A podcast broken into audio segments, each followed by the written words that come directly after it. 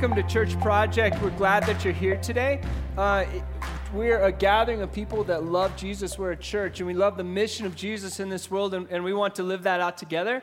As a church, we're also a project, just an ongoing pursuit to discover what Christ originally intended church to be. And so we're figuring this thing out. We don't have it all put together. We don't know exactly what it's going to look like tomorrow morning to wake up as a Christian, but we do know that, that God's good. Amen? We know that His love for us is good, and it's, it's just awesome to be together as a family. So we're glad that you're here today. Um, I want to make a couple announcements. One, if, if you have the YouVersion Bible app, you can open that up and, and just search for the events, and our notes are on there. You can download those notes for the message today. So when you go to house church this week on either Tuesday or, or Wednesday, then you can use those notes just to talk through and dialogue about the message and the passage. Like our monologue's good on Sunday morning. I, I look good, this is great. But Tuesday and Wednesdays, when we're talking back and forth over scripture, like that's powerful. So I'd encourage all of you to be involved in a house church if you aren't already. Um, and then also, if you're a first time guest or you're not getting our emails, then you could go to, on your phone right now, go to our website, churchprojectgreeley.org. Scroll to the bottom, put your name and email address in there, and you'll just be um, updated every week as to what's happening at Church Project. Like, for example, on August 24th, raise your hand if you're going to be here. Peter. Jay, you better raise your hand. Mike, are you going to be here?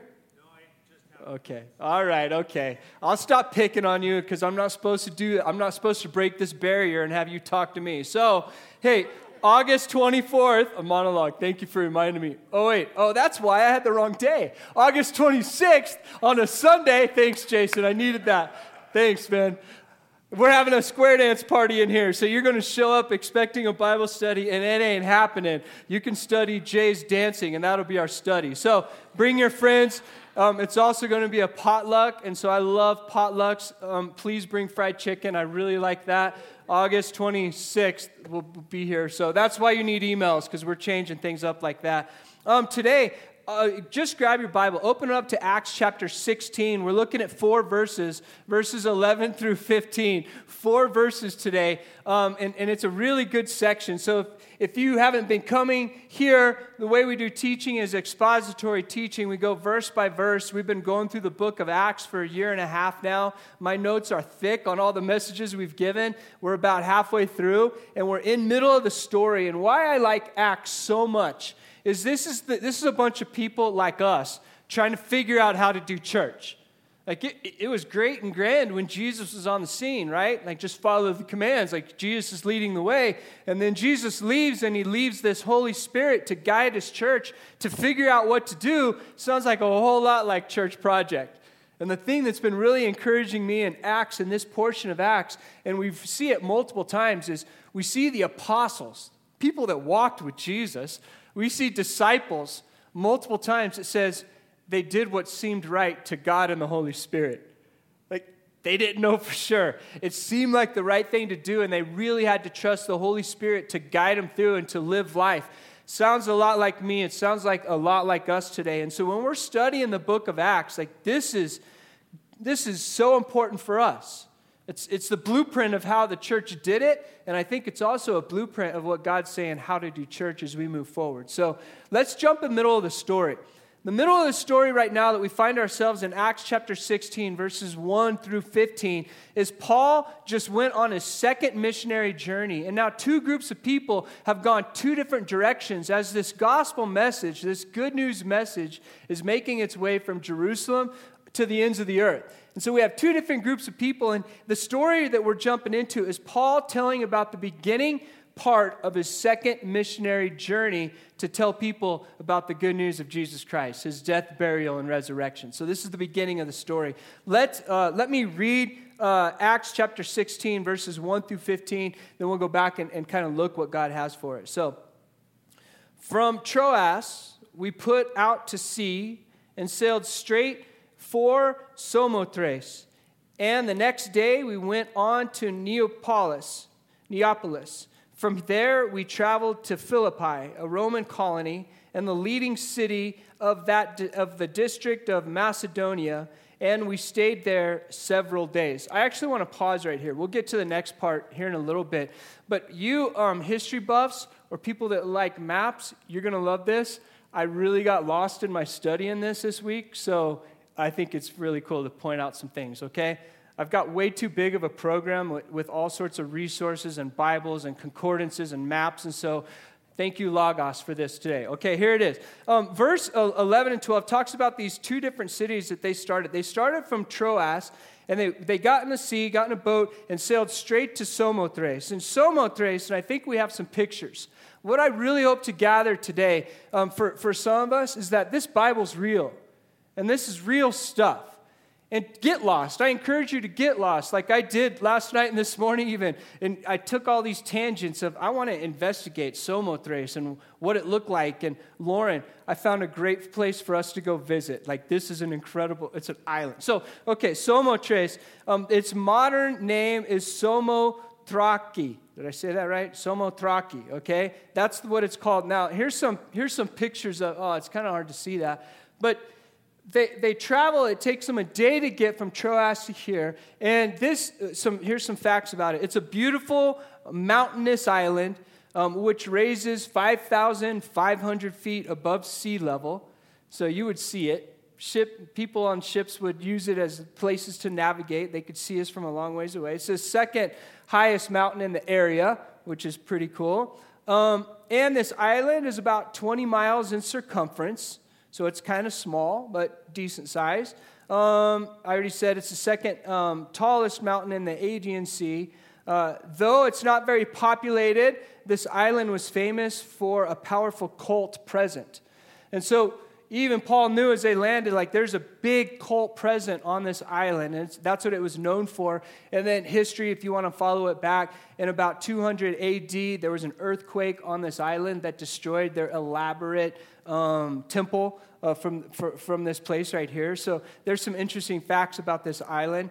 Um, and when we're looking at this passage, it says that the winds took them really fast as they got in ship. And so, because the winds were favorable, favorable in this uh, voyage going this direction from Troas to this mountain, it only took Paul and his companions one day to reach this island, and then one day to reach Macedonia, which is where previously, you know, God and the Holy Spirit had sent them to Macedonia. Later in Acts, in Acts chapter 20, you're going to see this exact same um, journey in reverse. Takes them five days to complete simply because of the wind and the direction the wind was blowing. Fun fact, huh? That's a fun fact. Uh, so we see this in Samothrace. I think there's another picture, and it might be hard to see as well. Like, look at that. That's why I want to go vacation there. That looks amazing. You see some of the temple right there, and oh wow. So, anybody else want to go? We're going there. Yeah. All right, now let's now let's get a day later on their trip, their voyage. They end up in Philippi and in Macedonia, and I think we have some pictures here. They landed in Neapolis, this area, and then they walked about 10 miles inland to Philippi on one of the oldest Roman roads called the uh, Egantian Way. I probably said it wrong, but Egantian Way. Everyone laughs. I practice these words, by the way, and then I get up here and I can't even pronounce my name. So you're used to it. Just, just deal with it, okay? Uh, this road is 696 miles long, which runs from the east to the west, with Neapolis on the east side and today it's modern day Albania and the Republic of Macedonia, Greece, and Turkey, and that's what this, this road kind of runs through. And some sections, uh, you can still see cobblestone sections of this road visible today. So there's that. And then I put this next picture on, which was might be hard to see in here as well, but yeah, they had snow there on this road. That's crazy, huh? So I want this Bible to come real because sometimes when I'm reading it, I'm like, yeah, this thing was in the middle of the desert so far away. I have no idea what's going on. But they had seasons, they had real people, they had ships and camels and falafel and all that good stuff. And so I want this Bible to just come alive to us. What's interesting about this first section of, uh, that we read here in these first few views, verses is Luke is a physician. We know that. Luke is writing the, books of, uh, the book of Acts as a follow up to Luke, and he's given a detailed account. Well, he's a physician. he better give a detailed account. Anyone want Luke or someone, a, a, doctor operating on you when they're not detailed? Like this is Luke, it's his personality. And so I think that's why he writes into Acts so much detail, like the names of the ports they arrived to and where they go from and how long it took them to get there. Like it's very, very detailed. And I also want us to note as we're reading this that, that Luke is still using the we language. Did you see that? Did you pick up on that? Up until this point, it's like this narrative that Luke's writing about. And then there's a few chapters where you jump in, and Luke is using the we narrative, which says what? He's probably on the journey with Paul during this time as well. And last week, no one knows, I wasn't there, but I kind of said maybe Luke is on this journey because Paul, as we read about in Scripture, Paul had this affliction or this thorn in the side that we read about often. And some commentarians and smarter people than me say maybe it was he was very sick. And it would make sense that if, that if Paul battled some sickness, some say it was ongoing diarrhea, ouch, or whatever it may be, he may have actually asked Luke, Go on this journey with me. I need a physician. Doesn't that make sense? Like, wow, that's crazy. That's crazy. I love when the Bible jumps open and we can just kind of look and study and go to different places. So there you go for verses 11 and 12.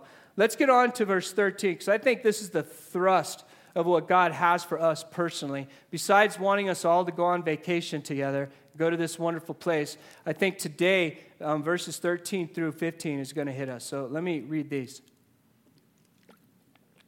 on the Sabbath, after they've already gone to this beautiful island and traveled up this beautiful road, they made it. On the Sabbath, they went outside the city gate to the river where we expected to find a place of prayer. We sat down and began to speak to the women who had gathered there. One of those listening was a woman from the city of, oh, here we go again, Thyatira, named Lydia, a dealer in purple cloth. She was a worshiper of God the Lord opened her heart to respond to Paul's message. When she and the members of her household were baptized, she invited us to her home. If you consider me a believer in the Lord, she said, come and stay at my house. And she persuaded us. I think it's interesting, and you take note of Paul, where he's been and where he's going. There's a format that he usually always follows when he can, and that's when he goes to a new city, the first thing he does is he goes to a synagogue first. He goes to a people that's already going to know about Jesus and see things the way he does, and he kind of sets up base and works out from that point. I think it's interesting when you look here that there's no synagogue. There's no place to go. Like, he's so far out there that there's not thousands of people worshiping Jesus and meeting in synagogues. He's, that's how far out their journey has taken them already. And what's also interesting to know is there's no synagogue means there's very few resident Jewish people. Very few. In order to have a synagogue in this time, you only needed 10 men, 10 men to constitute having a synagogue. What's messed up is it didn't matter how many women you had. You could have about 100 Jewish women, but you had to have 10 Jewish men to have a synagogue. So, what this tells you, as you can kind of imply and read into, I wasn't there, I don't know. I know there wasn't 10 men, or else they would have had a synagogue. I don't know if there was 200 women. Who knows? But Paul shows up. He, he, there's no synagogue, and so what does he do? He goes outside the city gate to the river where we expected to find a place of prayer. He expected to find a place of prayer. Well, how did, how did they expect to find a place of prayer? I feel like it was the God fearing Jews and the Gentiles in this area was making up this whole area. And who knows how many women were there and how many, you know, were God fearing and how many were Jewish. But there was enough word of mouth in this place that they knew that this place by the river existed. So God's moving enough already and, and directing Paul to go to where they expected to find a place of prayer. God was already moving before Paul got there. Now, that's a small fact. And you can look at that and you can just kind of jump over that and miss the point that God was already moving before Paul got on a ship with his companions, went to the island, went another day, got on a 10 mile road, walked all the way up there, looked around, and saw that there weren't even 10 men in the city that believed that were God fearing, that were Jewish people. But yet they know that God was moving because we find him here going to this place by the river. God was already moving before he got there. What does this mean? Whoa. To me, I ask, where is God already moving in your life? What is God already doing, though you might not find 10 Jewish men there? What is God already doing? He's already going before you. He's already marching ahead of you. He's already a month, six months, a year down the line in your history. He's already in tomorrow. Our job is to show up into our new city called tomorrow. We've never been there humbly look around and ask God, What are you doing in this city? Holy Spirit, direct me somewhere because it's not clear. I've never been here before. And God is already moving in that city and directs Paul and his companions. Don't you think He's doing the same thing in our life? That yet we can wake up tomorrow morning saying, I've already been here. I already know this. I already have my schedule. I already know what I'm doing, and have no regard for God or the Holy Spirit and just start marching about our day like we've already been there and we've already done that. And I say, Whoa, we've never been there. God may not want us to go to that synagogue tomorrow morning, He may want us to go to a river tomorrow morning. He may be doing new things in our life tomorrow, and we're just expecting Him to act like He's always acted in the past. Church, we're going to look the same way we will today, next week, if we're not trusting on God to lead us, grow us, and make us more like Him.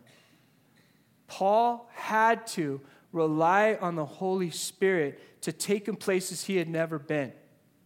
And we have to do the same today and tomorrow. This is a huge encouragement for a lot of us in this room because we don't know the future.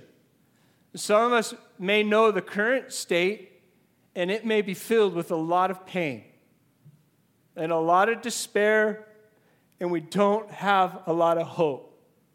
We didn't get a lot of sleep. That medical report came back bad. Our finances are tight. What, whatever it looks like in your life, this is an encouragement to us that God's already in the future. He's, he's already moving. He's already there. His promises are true, and we can take him at his promises that he loves us and he's going to direct our future, that he's God of that. And to me, I say, Amen. Like we can trust him. Okay? Let's go to verse 14. One of these listening was a woman from the city of Thyatira named Lydia, a dealer in purple cloth. She was a worshiper of God. The Lord opened her heart to respond to Paul's message. And when she and the members of the household were baptized, she invited us into our home. If you consider me a believer in the Lord, she said, come and stay with me at my house. In verse 14, we see that she's from Thyatira. If I say it enough, we'll get it right, okay? Thyatira, okay? What we do know is we can kind of look and we can study this is that she possibly came from Thyatira. Yeah, I'm getting it. From a Jewish community there. Like she maybe already had some experience from the town that she was at when she comes to this area, but we do know she was probably on a business trip because she's, she's a dealer in purple cloth or purple linen. And this, this Thyatira, if you want to study and research it, is known for the place where this was made. And so she's from there. She might have been possibly part of a Jewish community there, but now she finds herself here and she's not a convert yet. She, her, God, her heart hasn't been opened, so she's referred to as a God fearing woman. So maybe she had some really good morals. Maybe she was living like a follower of Christ. Like maybe on the outside you look at her and go, she's got it all together. She's a good person. The fact is, God had not drawn her yet to himself. And so she is a God fearing woman. She's on a business trip um, selling purple cloth, which is a really big deal. And I wonder, as we look here in a minute, if God was already preparing her heart by her vocation. Her vocation is dealing with purple cloth from this city, coming here, now selling it. It's a big deal because purple was usually sold to royalty. So, in her vocation, Was God already preparing her heart for this missing piece? Like she needs a savior and someone royal to come into her life? Her vocation's already opening it up. Her experience is already possibly part of a Jewish community over here, but her heart had not been opened yet. A lot like you and me. I mean, can you think back? And maybe you've still yet and to encounter it, and I pray for you, but a lot like you and me, I can think back in my life, especially around third grade, when it was like God just opened my heart and opened my eyes to how much He loved me and how deprived I am and how much sin I have in my life, and it just flooded me. Like, more than anything, it was just, I, God scared the hell out of me. I'm like, hell? I don't want to go there. Like, what's that? But He began to open my heart and just compel me and drive me and show me how much He loved me. Can you think back in your life to the point that God opened your heart? You know, I don't know what your theology is, if you're a super fancy Calvin person, Calvinist person, or an Arminian. Have fun with that conversation. I've been on both sides of the fence on that. So let's talk, let's get coffee. I'll debate either side. Just tell me what side you want me to be on, and I'll go on the other side and we'll have a great conversation. Here's what I do know how God moves. I have no idea. That's what I do know. The Spirit moved, and I think one of the most brilliant, brilliant prayers we could ever th- pray and the most awesome theology we could ever have, our prayer could look like this God.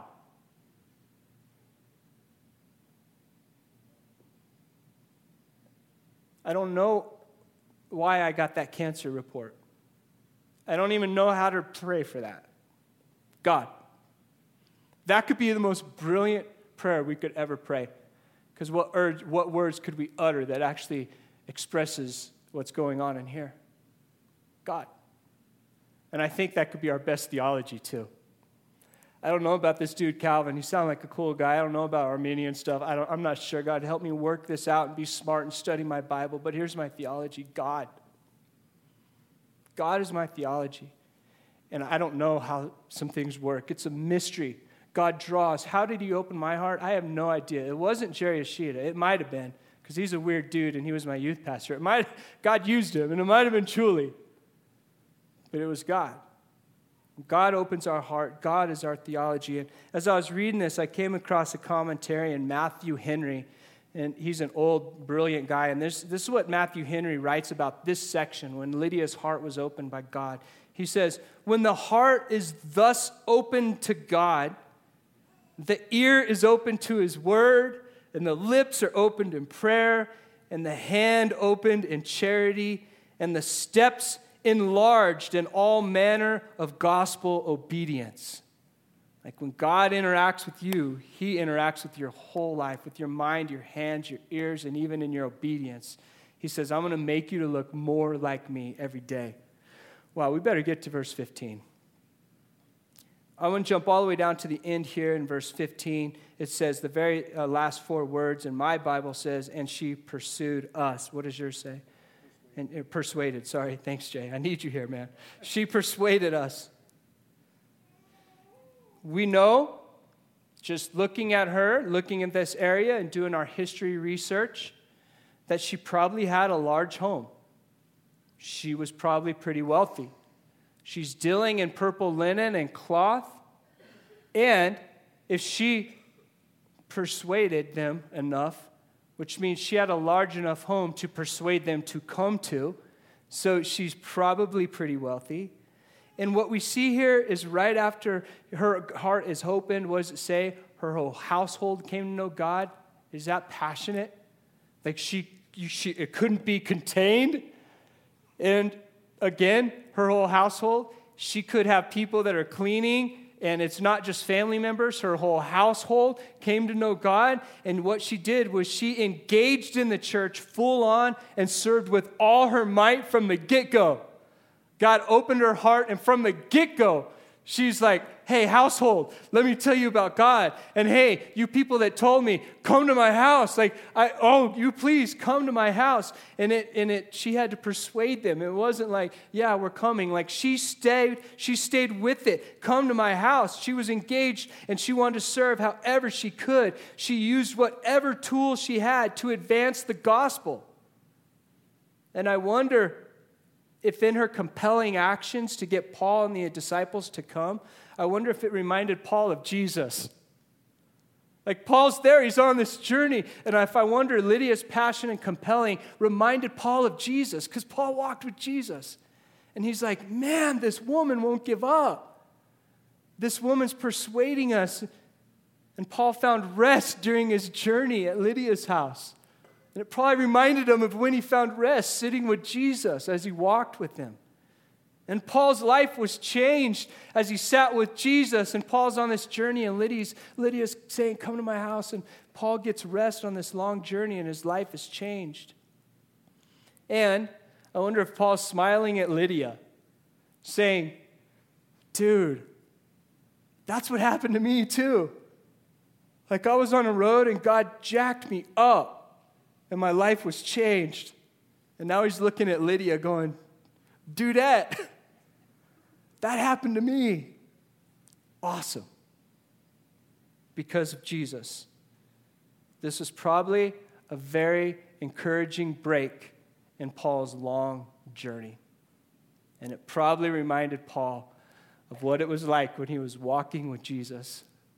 In church, that's the ultimate thrust of this passage for us. It's to point to Jesus, to remind us of this journey that it's real there's actual roads with snow on them. Really cool mountains I want to vacation on. But God used those mountains to compel people to Him. And He's using Greeley to compel us to Him. I think it's with that all we can do is participate in communion today. I'm going to invite Weston to come up and lead us in communion. Let me pray for us. God, thank you for today. Man, Jesus, thank you for compelling us and opening our heart to you. I don't get it. I don't know how, but you've done it and you continue to do it. And God, I thank you for that. Thank you for moving time and space for us to show us how much you love us, to give us love that we've never deserved, and to compel us to you. God, I pray as we continue to worship, you'll remind us who you are and who we are in you. Thank you for bringing us here today. In your name we pray. Amen.